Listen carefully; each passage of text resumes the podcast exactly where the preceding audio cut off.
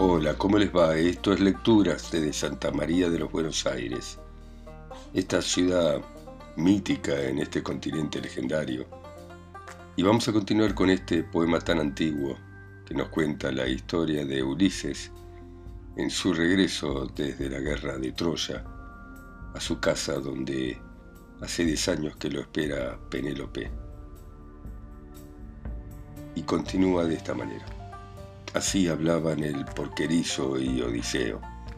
Mientras tanto se acercaron los puercos con sus pastores, quienes encerraron las marranas en las posilgas para que durmiesen, y un inmenso gruñido se dejó oír mientras los cerdos se acomodaban en los establos. Entonces el porquerizo le dio esta orden a sus compañeros. Traigan el mejor de los puercos para que lo sacrifique, para honrar a este forastero que ha venido de tierras lejanas y que nos sea a nosotros también de provecho, que hace mucho tiempo que nos cansamos por los cerdos de blancos dientes y otros se comen de manera impune el fruto de nuestro trabajo. Diciendo esto cortó leña con el bronce, mientras los pastores introducían un puerco gordo de cinco años que dejaron junto al hogar. Y el porquerizo no se olvidó de los dioses inmortales, porque tenía buenos sentimientos. Les ofreció las primicias, arrojando en el fuego algunas cerdas de la cabeza del puerco de blancos dientes, y le pidió a todos los dioses que Odiseo el prudente regresara a su casa. Después alzó el brazo y con un tronco de encina que había dejado al cortar leña, le pegó al puerco que cayó muerto. Ellos lo degollaron, lo chamuscaron y seguidamente lo descuartizaron. El porquerizo comenzó tomando una parte de cada miembro del animal, la envolvió en grasa y polvoreándolos con blanca harina, los echó en el fuego. Los restantes los dividieron en pedazos más pequeños que espetaron en los asadores, los asaron con cuidado y retirándolos del fuego los colocaron juntos encima de la mesa. Se levantó a cortar en partes el porquerizo, cuya mente tanto apreciaba la justicia, y dividiendo los trozos, separó siete porciones. Una se la ofreció a Hermes, hijo de Maya, a quienes dirigió votos, otra a las ninfas, y la demás la distribuyó a los comensales, honrando a Odiseo con el ancho lomo del puerco de blancos dientes. Enseguida Odiseo el ingenioso habló diciendo esto: «Ojalá seas tan querido al padre Zeus como a mí, porque aún estando como estoy, me honras con excelentes regalos». Y así respondió Eumeo el porquerizo: «Come, el más desgraciado de los huéspedes, y disfruta de lo que tienes delante, porque la divinidad te dará esto y no te dará aquello, según lo deseen los todopoderosos». Dijo, sacrificó las primicias a los dioses, y tomando negro vino puso la copa en mano de Odiseo, asolador de ciudades, que junto a su lugar estaba sentado. Mesaulio repartió el pan, a quien el porquerizo había adquirido por sí solo, en la ausencia de su amo, y sin la ayuda de su dueña ni del anciano Laertes, comprándolo a unos tafios con sus propios bienes. Todos metieron mano en las viandas que tenían adelante, y así hubieran satisfecho las ganas de comer y de beber. Mesaulio quitó el pan, y ellos, hartos de pan y de carne, fueron, sin perder más tiempo, a la cama. Vino una mala noche, sin luna, en la cual Zeus hizo llover sin cesar, y el lluvioso Céfiro sopló de manera continua y con gran furia. Y Odiseo habló del siguiente modo, tentando al porquerizo a ver si se quitaría el manto para dárselo o pediría a alguno de los compañeros que así lo hiciesen, ya que con tan gran cuidado lo tenía. Escúchame, Eumeo y demás compañeros. Voy a decir algunas palabras para gloriarme, que a ello me impulsa el vino que me ha perturbado, porque hasta al más sensato lo hace cantar y reír de manera blanda, lo incita a bailar y lo lleva a revelar cosas que más conviniese tener calladas. Pero, ya que empecé a hablar, no voy a callar lo que me resta decir. Ojalá fuese tan joven y mis fuerzas tan robustas como cuando guiábamos al pie del muro de Troya la emboscada previamente dispuesta. Sus capitanes eran Odiseo y el Átrida Menelao, y yo iba como tercer jefe, porque ellos mismos así lo habían ordenado. Tan pronto como llegamos cerca de la ciudad y de su alto muro, nos tendimos en unos matorrales espesos entre las cañas de un pantano, acurrucándonos bajo las armas. Vino una noche mala, glacial, porque soplaba el bóreas, y caía de lo alto una nieve menuda y fría, y se condensaba el hielo alrededor de los escudos. Los otros que tenían mantos y túnicas estaban durmiendo tranquilamente, con las espaldas cubiertas por los escudos. Pero yo, al partir, cometí la tontería de entregar el manto a mis compañeros, porque no creía que hubiera de padecer tanto frío, y eché a andar con solo el escudo y una cota espléndida. Pero tan luego como la noche hubo llegado a su último tercio y ya los astros declinaban, toqué con el codo a Odiseo que estaba cerca y me atendió pronto y le dije lo siguiente: Laertíada del linaje de Zeus, Odiseo fecundo en trampas, ya no me contarán en el número de los vivos porque el frío me gana. No tengo manto. Algún dios me engañó cuando partí con una sola túnica y ahora no encuentro medio alguno para escapar con vida. Así dije. Pronto se le ofreció a su ánimo una treta, siendo como era tan señalado en aconsejar como en combatir, y me habló despacio, diciendo estas palabras: Calla, no sea que te oiga alguno de los aqueos. Dijo, y apoyándose en el codo, levantó la cabeza y empezó a hablar de esta forma: Escúchame, amigo. Un sueño divino se me ofreció mientras dormía. Como estamos tan lejos de las naves, que vaya alguno a decirle al Átrida Agamenón, pastor de hombres, si nos enviará más guerreros de junto a las naves. Así dijo. Y rápido se levantó Toante, hijo de Andremón, tiró el manto púrpura y se fue corriendo hacia las naves.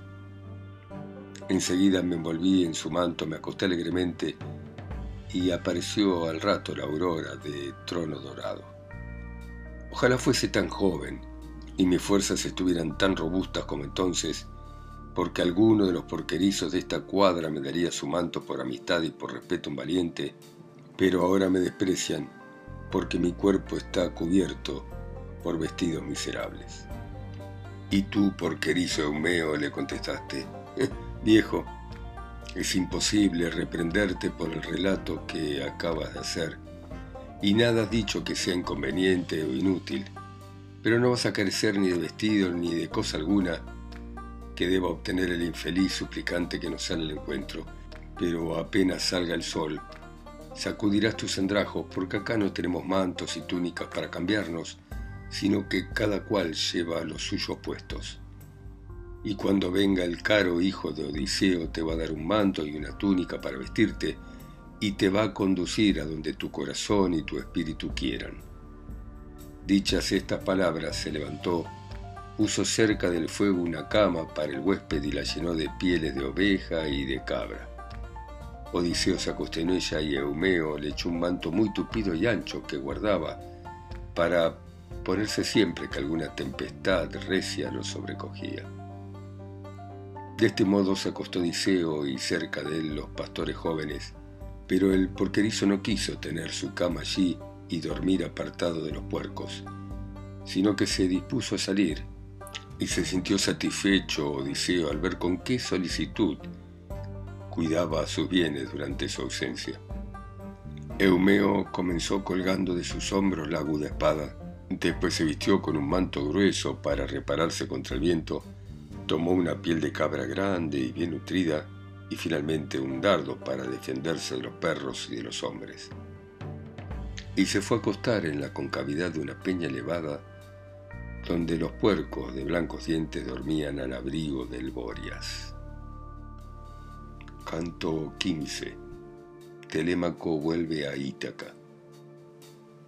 Mientras tanto, Palas Atenea se encaminó a la vasta Lacedemonia para hacerle pensar a Telémaco, el hijo ilustre del magnánimo Odiseo, la idea de regresar y estimularlo a que volviera a su patria.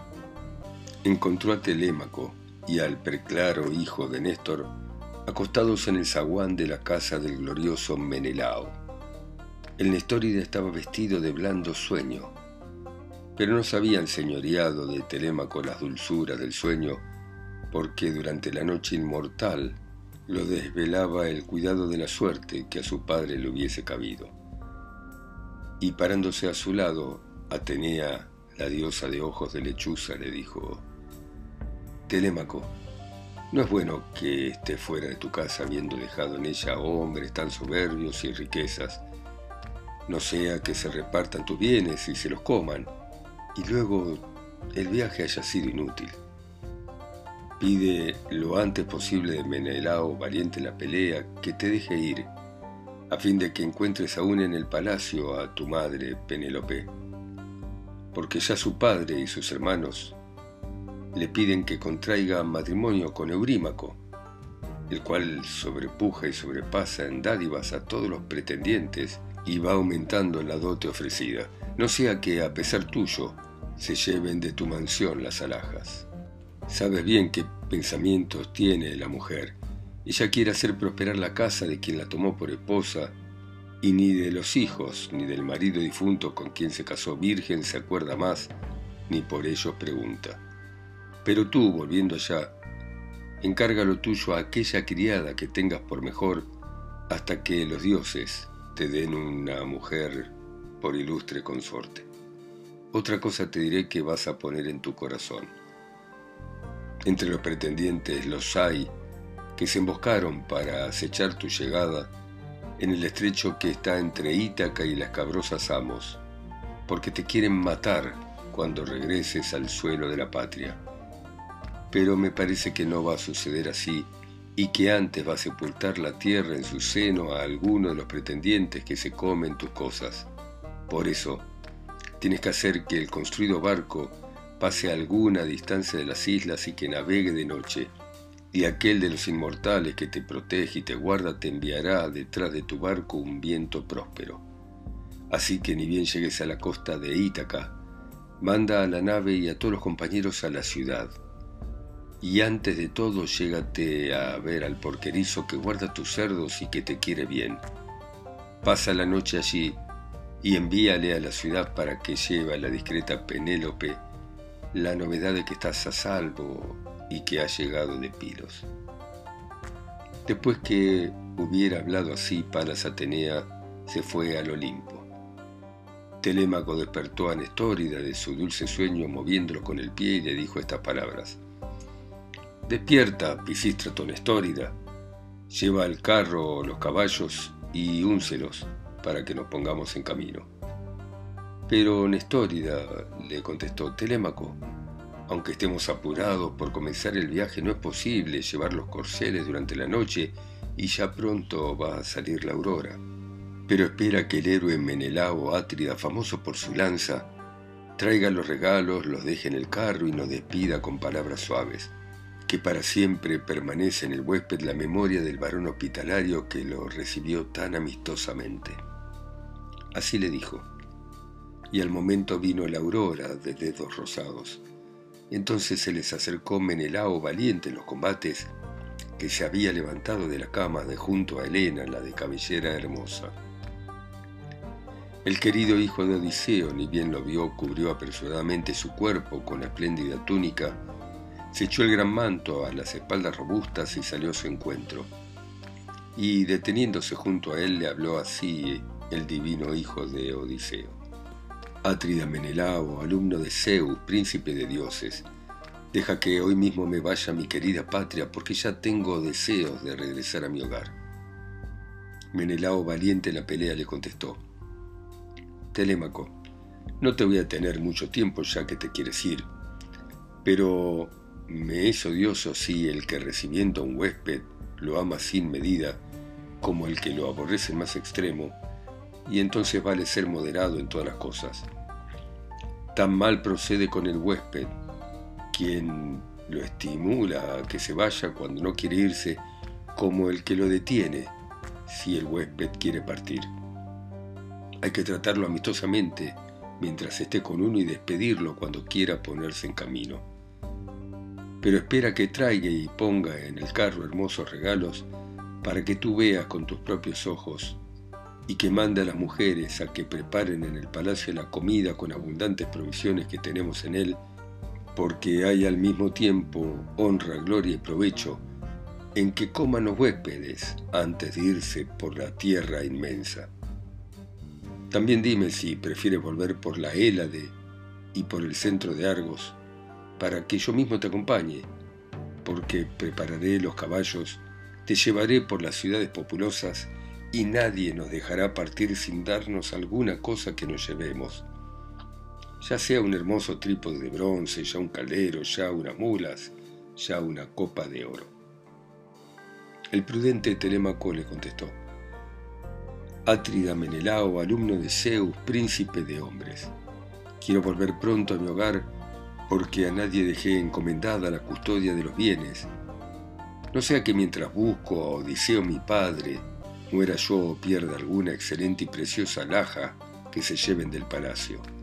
Al oír esto, Menelao, valiente en la pelea, mandó enseguida a las esclavas y a su esposa que preparasen la comida en el palacio con abundantes provisiones que en él se guardaban.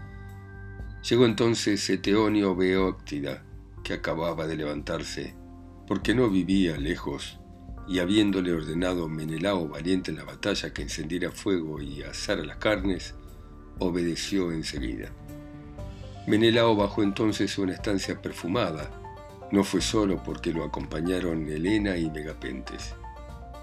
Llegaron a donde estaban los objetos preciosos, y el Átrida tomó una copa de doble asa y mandó a su hijo Megapentes que se llevase una vasija de plata, y Helena se detuvo junto a las arcas donde estaban los vestidos de muchas bordaduras que ella en persona había labrado. La divina entre las mujeres, la propia Helena, eligió y se llevó el vestido más hermoso por sus bordados, que resplandecía como una estrella y estaba bajo los otros. Y anduvieron otra vez por el palacio hasta reunirse con Telémaco, a quien el rubio Menelao habló de esta manera: Telémaco, ojalá Zeus, el esposo de Hera, te deje hacer el viaje como tu corazón quiere. De cuantas cosas hay en mi palacio voy a darte la más bella y la más preciosa. Te haré el regalo de una vasija labrada toda de plata con bordes de oro, que es obra de Festo y me la dio el héroe Fédimo, rey de los Sidonios, cuando me tuvo en su casa al volver yo a la mía. Eso es lo que te quiero regalar. Diciendo esto, el héroe Átrida le puso en la mano la copa de doble asa. El fuerte Megapente trajo la espléndida vasija que dejó delante de él, y Helena, la de hermosas mejillas, se presentó con el vestido en las manos y le habló de esta manera: También yo, hijo querido, te haré este regalo, que será una memoria y un recuerdo de las manos de Helena, para que lo lleves a tu esposa en la ansiada hora del casamiento, y hasta ese momento guárdalo en el palacio de tu madre. Ojalá vuelva feliz a tu casa bien construida y a tu patria tierra. Así diciendo se lo puso en las manos y él lo recibió con alegría. El héroe Pisístrato tomó los regalos y los fue colocando en la cesta del carro después de mirarlos todos con gran admiración. Luego el rubio Menelao se llevó a ambos al palacio donde se sentaron en sillones y sillas. Una esclava les dio aguamanos que traían un hermoso jarro de oro y vertió en fuente de plata y puso delante de ellos la pulida mesa. La venerable despensera les trajo pan y dejó en la mesa un gran número de manjares, obsequiándolos con los que tenía guardados. Junto a ellos, el boetoida cortaba la carne y repartía las porciones, y el hijo del glorioso Menelao ofrecía el vino. Todos metieron mano en las comidas que tenían adelante. Y apenas hubieron satisfecho las ganas de comer y de beber, Telémaco y el hijo preclaro de Néstor engancharon los caballos, subieron al carro labrado y lo guiaron por el vestíbulo y el sonoro pórtico. Tras ellos fue el rubio Menelao Átrida, llevando en su mano derecha una copa de oro llena de vino, para que brindasen antes de partir, y deteniéndose ante el carro se la presentó y les dijo: «Salud, jóvenes, lleven también mi saludo a Néstor, pastor de hombres, que fue bondadoso como un padre, mientras los aqueos peleamos en Troya».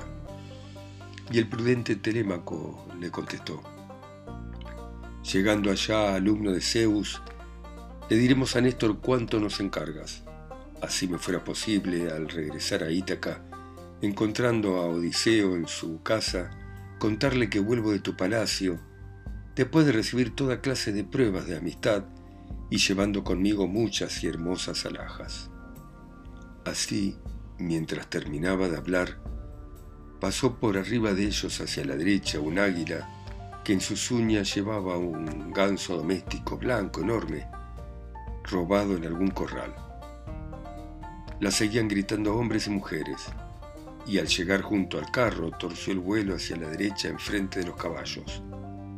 Al verla se holgaron, y a todos les regocijó el ánimo en el pecho, y Pisístrato dijo de esta manera: «Considera, Menelao, alumno de Zeus, príncipe de dioses, si el dios que nos mostró este presagio lo hizo visible para nosotros o para ti mismo».